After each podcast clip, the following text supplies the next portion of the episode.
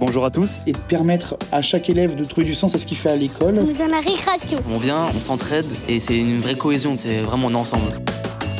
Moi, j'ai un bilan très positif de cette expérience-là. Pour moi, un projet, c'est un truc bien, mais je ne savais pas que ça allait être bien comme ça. Et se retrousser les manches et euh, que chacun puisse apporter sa pierre à l'édifice. En fait, le, le pari, il est là et il est quand même très ambitieux. Le micro est dans la classe. Florence Sauvebois. En 2020, 8,7% des élèves français étaient en décrochage scolaire. Si on compare ces résultats à ceux des autres pays, on peut dire que pour une fois, la France fait plutôt partie des bons élèves. Cette tendance s'explique notamment par le fait que la France et l'Europe mènent depuis 2009 des politiques volontaristes dans la lutte contre le décrochage scolaire.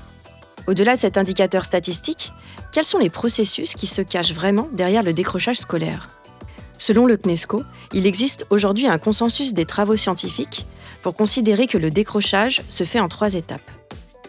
Cela commence par des difficultés scolaires précoces, puis petit à petit un rejet de l'école, qui se traduit par un absentéisme de plus en plus régulier, et pour finir, en décrochage. Un des leviers pour lutter contre l'absentéisme des élèves, c'est de développer leur sentiment d'appartenance à leur établissement scolaire. Pour cela, la France est en difficulté selon le classement PISA de 2015, puisque le sentiment d'appartenance des élèves à leur école, collège ou lycée s'avère être le plus bas des pays de l'OCDE. Seulement 41% des élèves français se sentent comme chez eux à l'école, contre 73% des élèves européens en moyenne. C'est pour redonner aux élèves l'envie d'aller en cours et d'être bien dans leur collège que les enseignants et des animateurs du service prévention et éducation spécialisée de la ville d'Aubagne mènent ensemble un projet d'envergure autour du cycle de l'eau. Le projet Épopée. Ce mois-ci, le micro est dans la classe découvre au fil de l'eau le projet du collège Lougar-Laban, dans la classe rando, les élèves suivent l'eau qui ruisselle. Dans la classe péléo, les élèves découvrent l'eau qui s'infiltre. Et dans la classe océan, les élèves explorent la mer où l'eau s'évapore. On va remonter le long de la route et le matériel pour la classe péléo il est à, l'entrée du lac Il y a, moi j'ai 17 casques là-bas. C'est parfait. Et 10, 10 équipements. Donc je vous explique le programme ce matin. J'espère que vous ne veniez pas tous individuellement me poser tous les mêmes questions. On va partir toute la classe ensemble, là, ça. On va marcher 5-10 euh, minutes. Et après, les deux groupes vont se scinder. Le, groupe qui a les casques va partir devant, d'accord Parce que c'est eux. Il y a un petit peu de marche. On va marcher dans, un canyon au fond d'une rivière. Et après, vous allez visiter en premier donc euh, l'ancienne euh, mine de bauxite, d'accord. Euh, l'autre groupe restera avec moi en arrière. On fera des expériences scientifiques, etc. Dans le canyon. Et puis après, on rejoindra la mine, l'autre groupe sortira et on inversera. D'accord C'est bon pour tout le monde?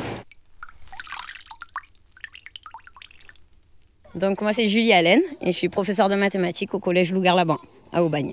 Alors le collège Lougar-Laban c'est un collège REP. On il y a à peu près 800 élèves avec des SECPA et une classe Ulysse.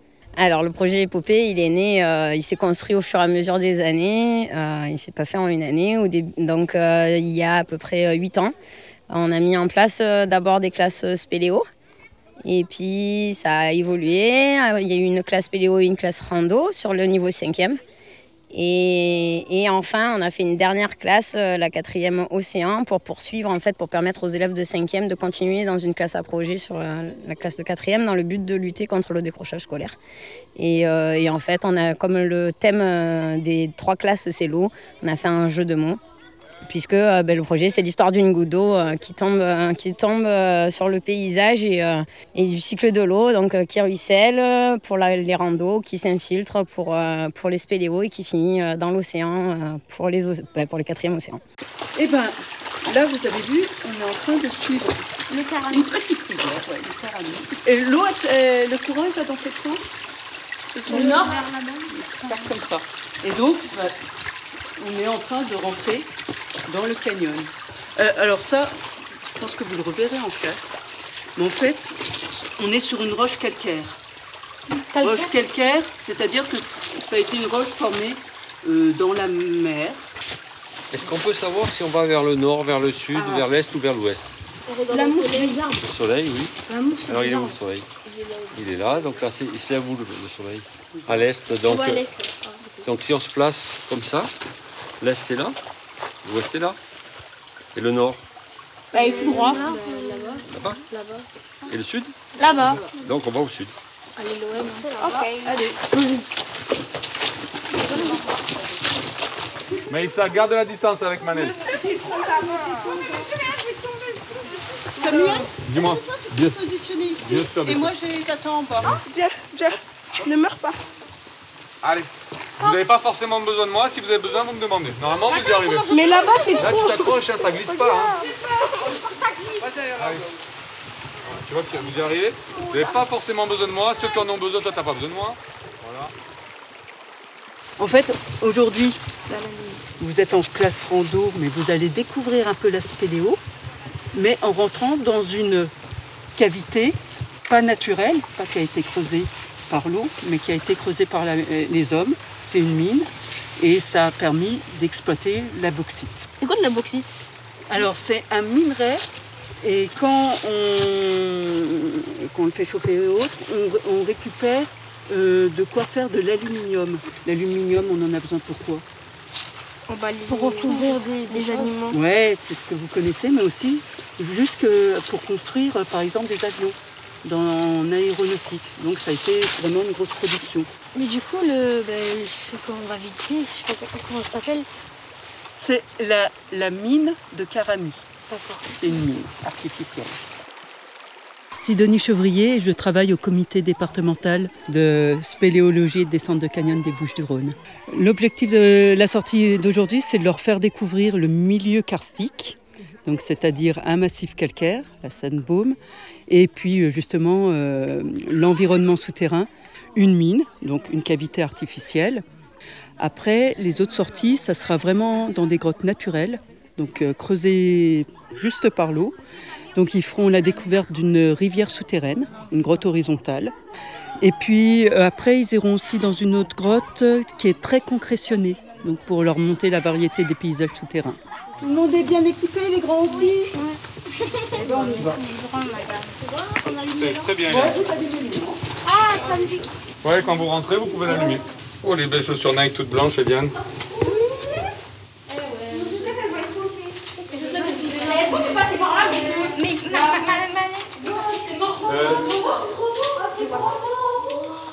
Est-ce Donc une veine, de- une veine c'est comme, euh, vous savez ce que c'est Oui.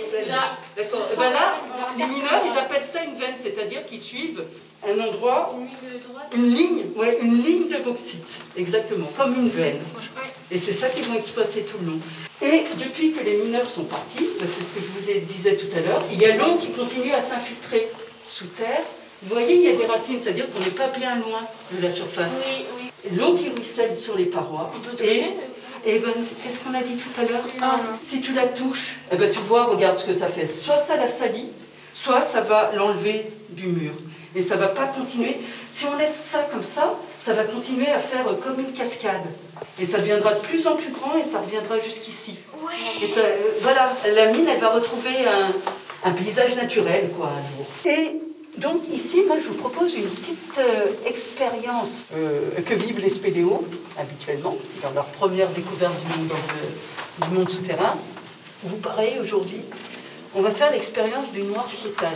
Ça Oh non.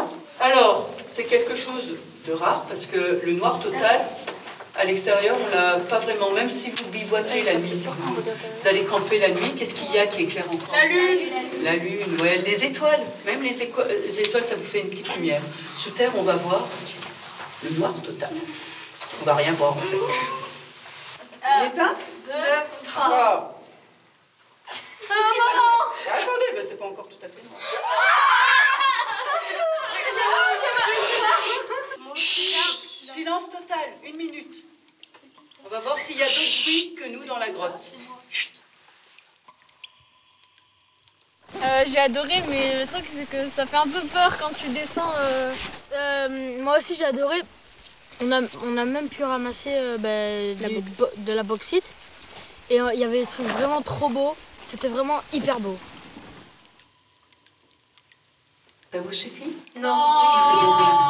Alors, on va encore profiter un peu du noir total. Par contre, je voulais dire pour le silence, on entend les bruits de la grotte. Et les bruits de la grotte, qu'est-ce que ça pourrait être L'écoulement de l'eau Très bien. Les seuls bruits qu'on entend dans une grotte, c'est le bruit de l'eau. Ça peut être des gouttes qui tombent, ça peut être peut euh, des petites cascades, ça peut être euh, le bruit d'une rivière souterraine.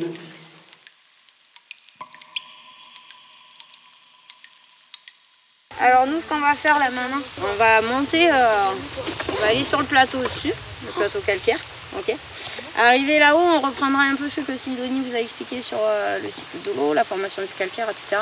Et puis vous me direz ce que vous avez retenu. Adam Oui. Pourquoi les spéléos là? Les spéléos, ils font la- le, le même atelier scientifique que nous on va faire là maintenant. Et ils font un travail sur corde aussi. Ils apprennent à, à manier les cordes. Ici, là, nous, freinage. Donc en fait, ce qui va te permettre de dégérer ta descente, c'est tes deux mains ici. Tu vas laisser glisser la corde dedans. Tu veux t'arrêter, tu t'arrêtes. Tu vas laisser glisser. Mais si tu lâches tout, ouf, sauf que là, bon, il y aura une assurance, bien sûr, aujourd'hui. Veut c'était- dire si je descends vite, ben vous m'arrêtez. Ben, descendre vite, on descend jamais vite parce qu'on abîme le matériel. On abîme les cordes. Enfin, non, mais si je lâche. Alors, si tu lâches, euh, tu seras tenu par cette corde. Oui, voilà. Donc il peut absolument rien t'arriver. Tu vas lever ta grande longe et tu vas accrocher sur le côté. Voilà. Là Non, sur le côté de ton baudrier. Euh, ici. Non, c'est le mieux, c'est là-bas. Ah. Hein, sur le petit crochet latéral. Et là, tu fais une sac de nœuds. Là.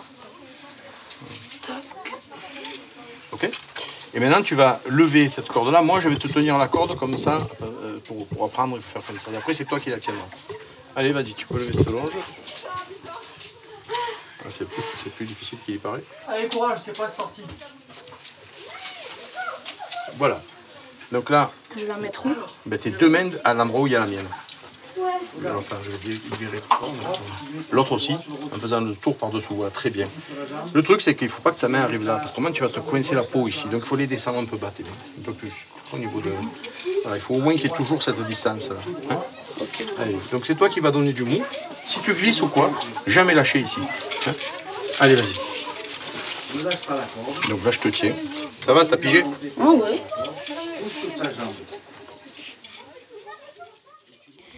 On a descendu une grotte. Euh, Enfin, pas une grotte, mais. Une sorte de crevasse. J'ai et euh, bah à, à peu près tout le monde a galéré.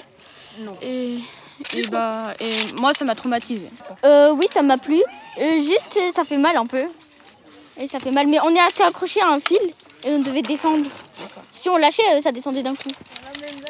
Donc vous, vous êtes inscrit en cinquième euh, spéléo. Spéléo. Alors pourquoi est-ce que vous avez choisi de vous inscrire? Est-ce que vous connaissiez déjà la spéléo et pourquoi vous avez choisi de vous inscrire? Parce que la spéléo, c'est c'est bien. Là, c'est la première fois et en vrai, c'est le feu. Euh, moi, euh, je, je savais pas ce que. Enfin, je sais ce que t'étais quand on allait dans les grottes et tout. Mais je sais pas si. Enfin, j'avais envie de découvrir de mes yeux. Et alors de refaire la même chose dans le noir, ça vous. Oui, ça, moi ça me tenterait. Moi, si aussi, mais en fait, on a les lumières, du coup, ça va. Oui, moi ça me tenterait vachement. Alors, je m'appelle Jean-Marc euh, Garcia. Je suis euh, président adjoint euh, du comité départemental de spéléologie des Bouches-du-Rhône, également de la région PACA. Alors, le projet, il est né un petit peu par, hasard, parce que j'étais directeur du service de prévention et d'éducation spécialisée euh, mu- un service municipal de la ville d'Aubagne. Et euh, en fait, euh, avec euh, mes collègues dans, notre équipe, on travaillait sur les questions de prévention avec les établissements scolaires. Bon, du fait que je sois très investi euh, euh, dans euh, la spéléologie, enfin dans les activités associatives de la, de la spéléologie, euh, ben, on a proposé, j'ai proposé en sympathisant avec euh, quelques professeurs une sortie découverte tout- tout- toute simple. Après cette, euh, après cette sortie, on s'est dit que c'était intéressant de travailler sur les problèmes de rupture scolaire puisqu'on était dans une zone d'éducation prioritaire. Et en fait, on s'est dit que ça serait intéressant plutôt que de faire des sorties loisirs comme ça, de, construire quelque chose et d'associer le travail des équipes, de l'équipe d'éducation spécialisée, donc les éducateurs de rue, puisqu'on on, on- on crée ainsi euh, un travail euh, euh, je dirais, avec les professeurs sur une thématique dans une continuité à l'année. Et les éducateurs euh, pouvaient y participer, mais en même temps, ils avaient un travail, je dirais, sur l'après-scolaire, et, qui est la vie, de- les- la vie des familles dans le quartier. Et donc, euh, il y avait une espèce de continuité logique qui nous semblait intéressante de- d'exploiter. Et c'est euh, comme ça qu'on a déposé un projet dans le cadre de la politique de la ville. Et euh, ce projet a été financé. Bon, je fais mon schéma. Oh, tu mets après ce que tu as observé? J'observe. Qu'est-ce que tu vas écrire du coup? Ben en fait, euh, je vais expliquer que l'eau, si on la renverse sur euh, le rocher, elle va couler, mais il y aura une partie qui va rester coincée dans, dans les petites failles qu'il y a. C'est bon? Essaie de le faire apparaître sur ton dessin aussi. Alors, la partie de l'eau qui ruisselle, on vient de l'expliquer. D'accord En fait, arrivé sur le rocher, euh, une grosse partie de l'eau qui ruisselle. Là, maintenant, on va essayer d'expliquer euh, la partie qui s'infiltre. D'accord? Quand l'eau, elle reste dans le trou, elle reste coincée dans la petite flaque. D'abord, le trou, forcément, il vient de quelque part. hein. D'accord? Mais du coup, comment expliquer que ben, petit trou deviendra grand, quoi, deviendra ce genre de truc qu'on vient de traverser, les espèces de failles qu'on vient de traverser? Bah, euh, plus il y a d'eau, plus ça va creuser et moins d'eau, il y a moins ça va creuser. Alors, c'est l'eau, mais c'est pas que l'eau. Qu'est-ce qu'on trouve souvent au fond des trous? Dans les trous, là, vous observez quoi? Il y a quoi? Bon, Il y a des petits cailloux. Ah, Il y a de la mousse, il y a quoi? Il y a des feuilles. Des feuilles mortes, etc. Les, a- les, tous les êtres vivants qui vont se retrouver, euh, pareil, hein, parce qu'ils ont été apportés par l'eau de pluie ou parce qu'ils ont été apportés par le vent, ils vont s'accumuler dans les, dans les trous, hein, on est d'accord Ils vont pas aller en plein milieu n'importe où. Ils vont se regrouper dans les petits trous.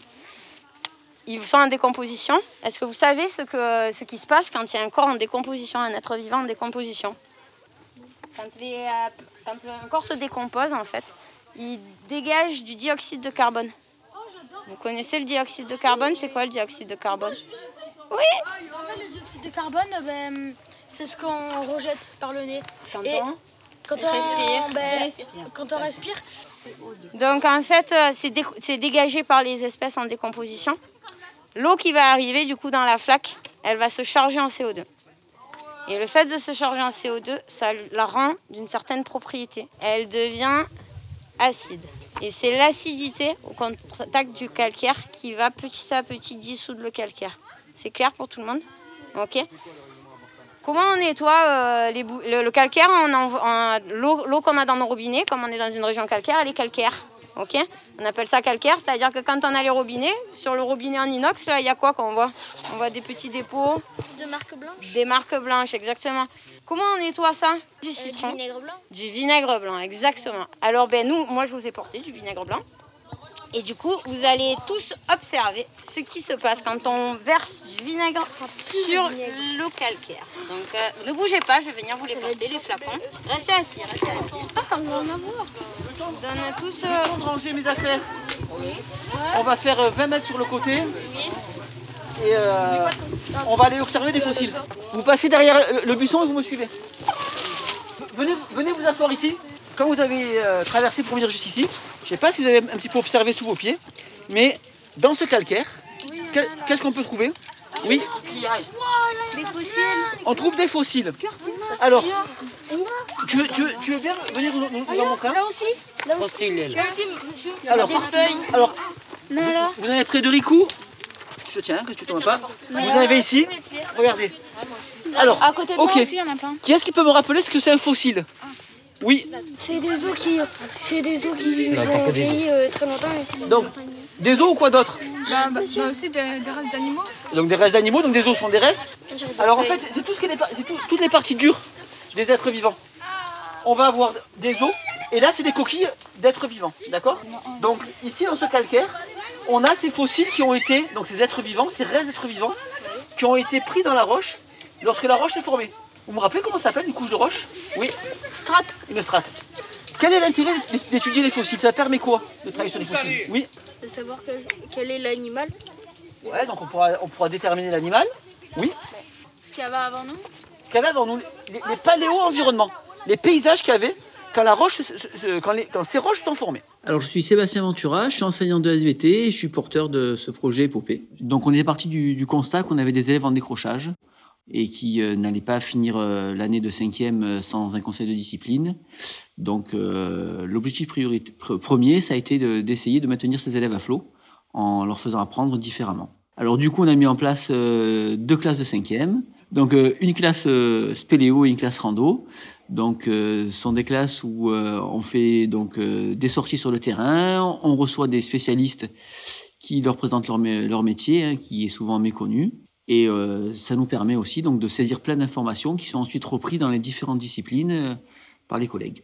Euh, il y a deux ans, on s'est aperçu que ces élèves qu'on avait maintenus à flot donc en cinquième, en classe de quatrième, et eh bien souvent, pour certains, et eh bien ils redécrochaient. Et donc on a trouvé opportun d'essayer donc de créer cette classe océan, donc une quatrième océan, qui permet de, donc de prolonger le, le travail effectué en cinquième et de les maintenir à flot plus longtemps. Comme euh, dans les classes de cinquième, en, en classe océan, on a des partenaires euh, donc, euh, scientifiques, donc notamment Monsieur Bouchoucha, Marc Bouchoucha, donc c'est un biologiste marin, donc qui travaille à l'Ifremer. Il fait des campagnes en Méditerranée sur la pollution de, de, la mer. On a aussi donc un géologue, Alexis Stépagnan, donc lui travaille au BRGM et son sujet d'étude c'est le trait de côte et les vagues submersives. Donc cette année, donc euh, en classe océan, euh, on va parler euh, donc des vagues submersives et du trait de côte. Donc on va essayer de voir, notamment sur la côte méditerranéenne, les, aménagements qui ont été faits et les résultats que ça a donné.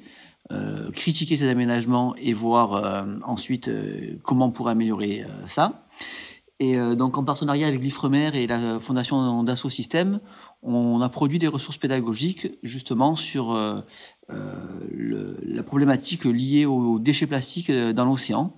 Donc voilà, c'est une expérimentation où les ressources pédagogiques sont, donc, sont créées à partir de données brutes des biologistes de l'IFREMER. Grâce à l'expertise de Dassault Systèmes, on a des modélisations 3D. Et donc les ressources pédagogiques sont en cours de, de, publication. Et d'ici la fin du mois, elles seront donc disponibles en ligne. Et donc voilà, donc nos, élèves vont, pouvoir s'investir pleinement dans, ce projet.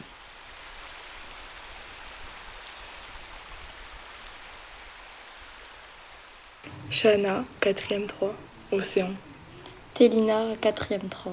On a fait de la plongée sous-marine et on a ramassé les déchets sur les plages. Là, maintenant, on a vu que vu qu'il y avait beaucoup de déchets, en gros, il faut un peu sauver la plage et qu'il faut mettre un peu moins de déchets. Arsène Maillet, 4ème 3 Océan. Ma sortie préférée, c'était celle de 4ème 3, celle de classe Océan. On est allé plonger, on a vu des oursins, des poissons et une étoile de mer.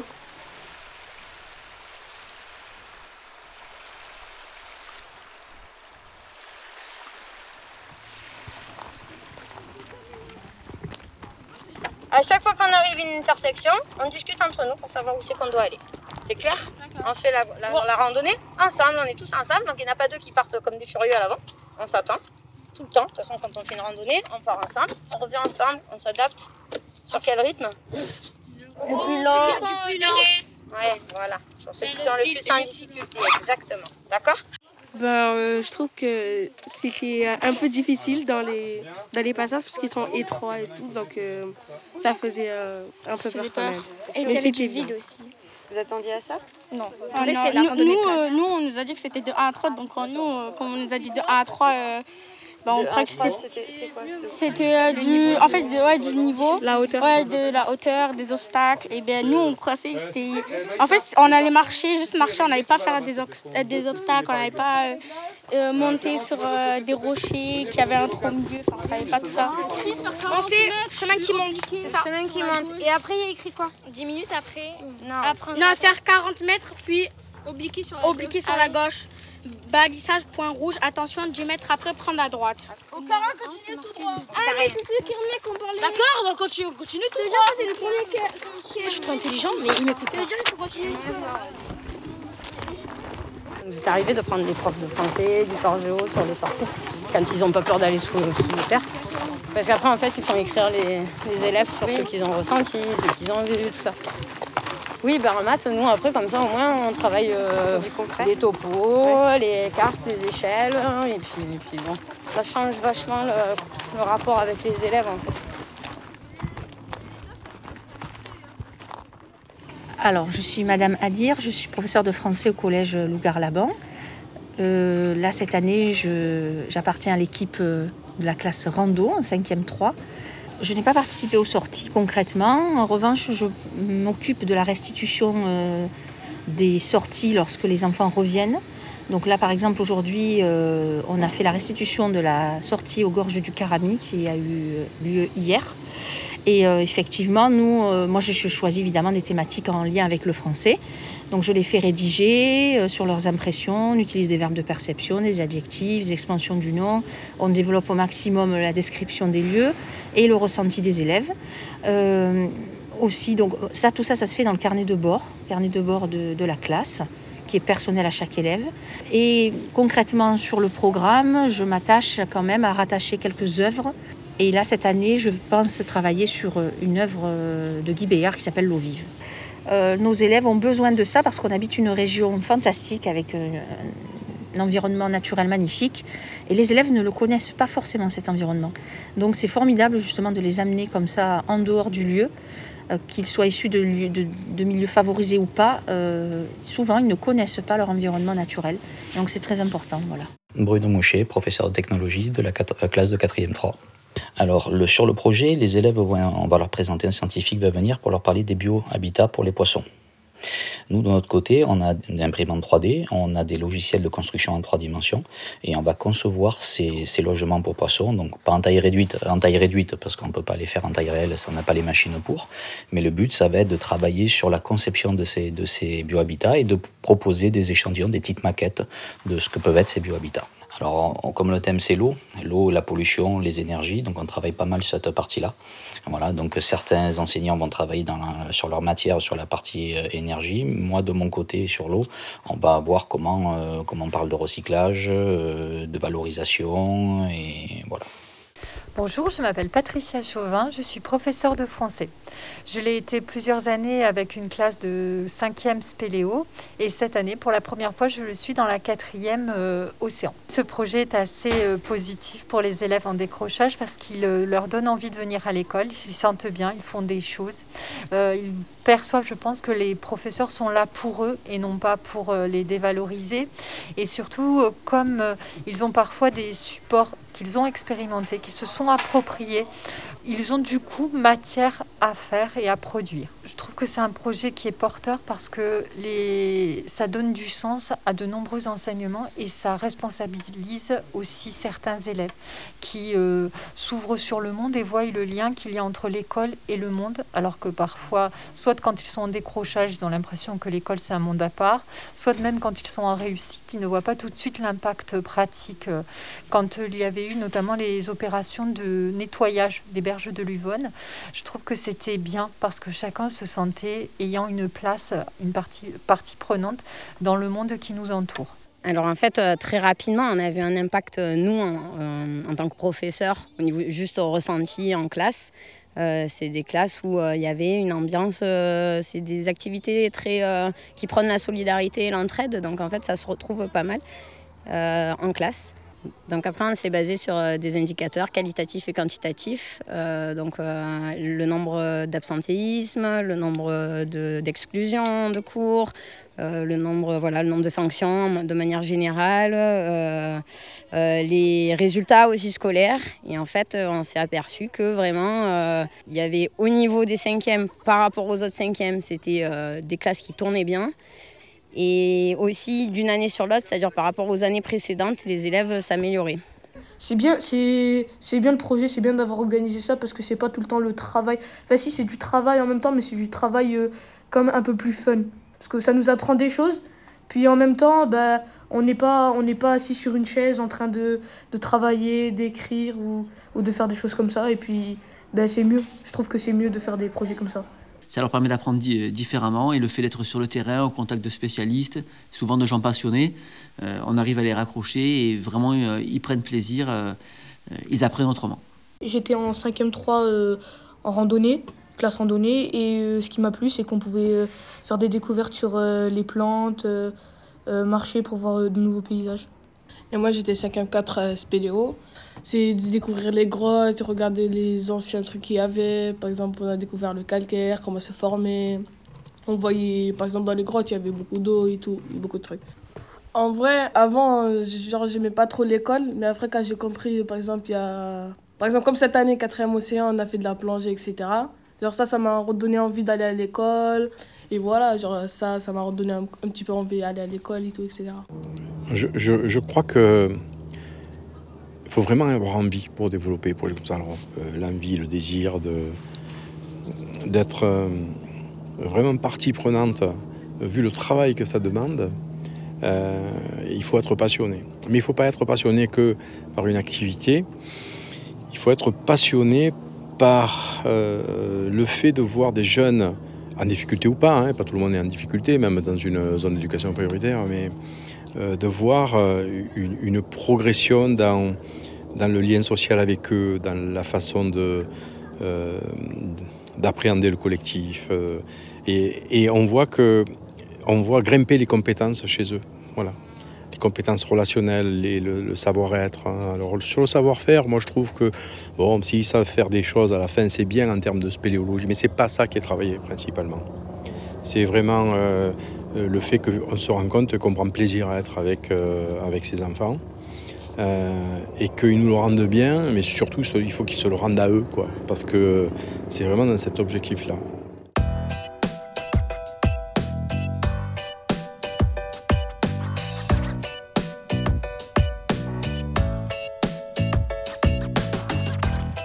En favorisant l'entraide, la solidarité et le partage lors des différentes sorties, les enseignants observent la naissance d'un groupe, un collectif qui se construit dans les classes, un sentiment d'appartenance qui se crée petit à petit et des élèves qui ont plaisir à se retrouver et à retrouver aussi leurs enseignants.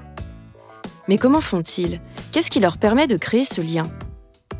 Ce lien, il naît d'abord des expériences faites en dehors de la salle de classe, de cette épopée, de ces découvertes communes qui créent des souvenirs et qui donnent du sens aux apprentissages qui ont lieu en classe. Ce lien, il naît aussi des passerelles qui sont créées avec le territoire local, avec l'intervention de nombreux partenaires et accompagnateurs qui permettent aux élèves de découvrir leur territoire et qui renforcent la continuité entre l'école et le quartier. Enfin, ce lien, il naît aussi dans la durée, en proposant aux élèves un projet sur le long terme avec des sorties régulières et la venue d'experts dans les classes. La régularité des sorties et des rencontres permet de construire un lien de confiance qui se renforce au fil de l'année. Le micro est dans la classe, c'est fini. Je souhaite remercier chaleureusement Julie Allen, Sébastien Ventura et Jean-Marc Garcia, les trois principaux porteurs de ce projet qui mettent toute leur énergie pour faire vivre aux élèves cette belle aventure. Merci également à Sidonie, Samuel et toute la joyeuse bande de spéléologues bénévoles pour leur chaleureux accueil. Merci aux élèves et aux enseignants qui ont accepté de témoigner dans ce reportage. Merci aussi à Sébastien Boudin et à Laurent Gaillard du réseau Canopé pour le mixage de l'émission. À bientôt!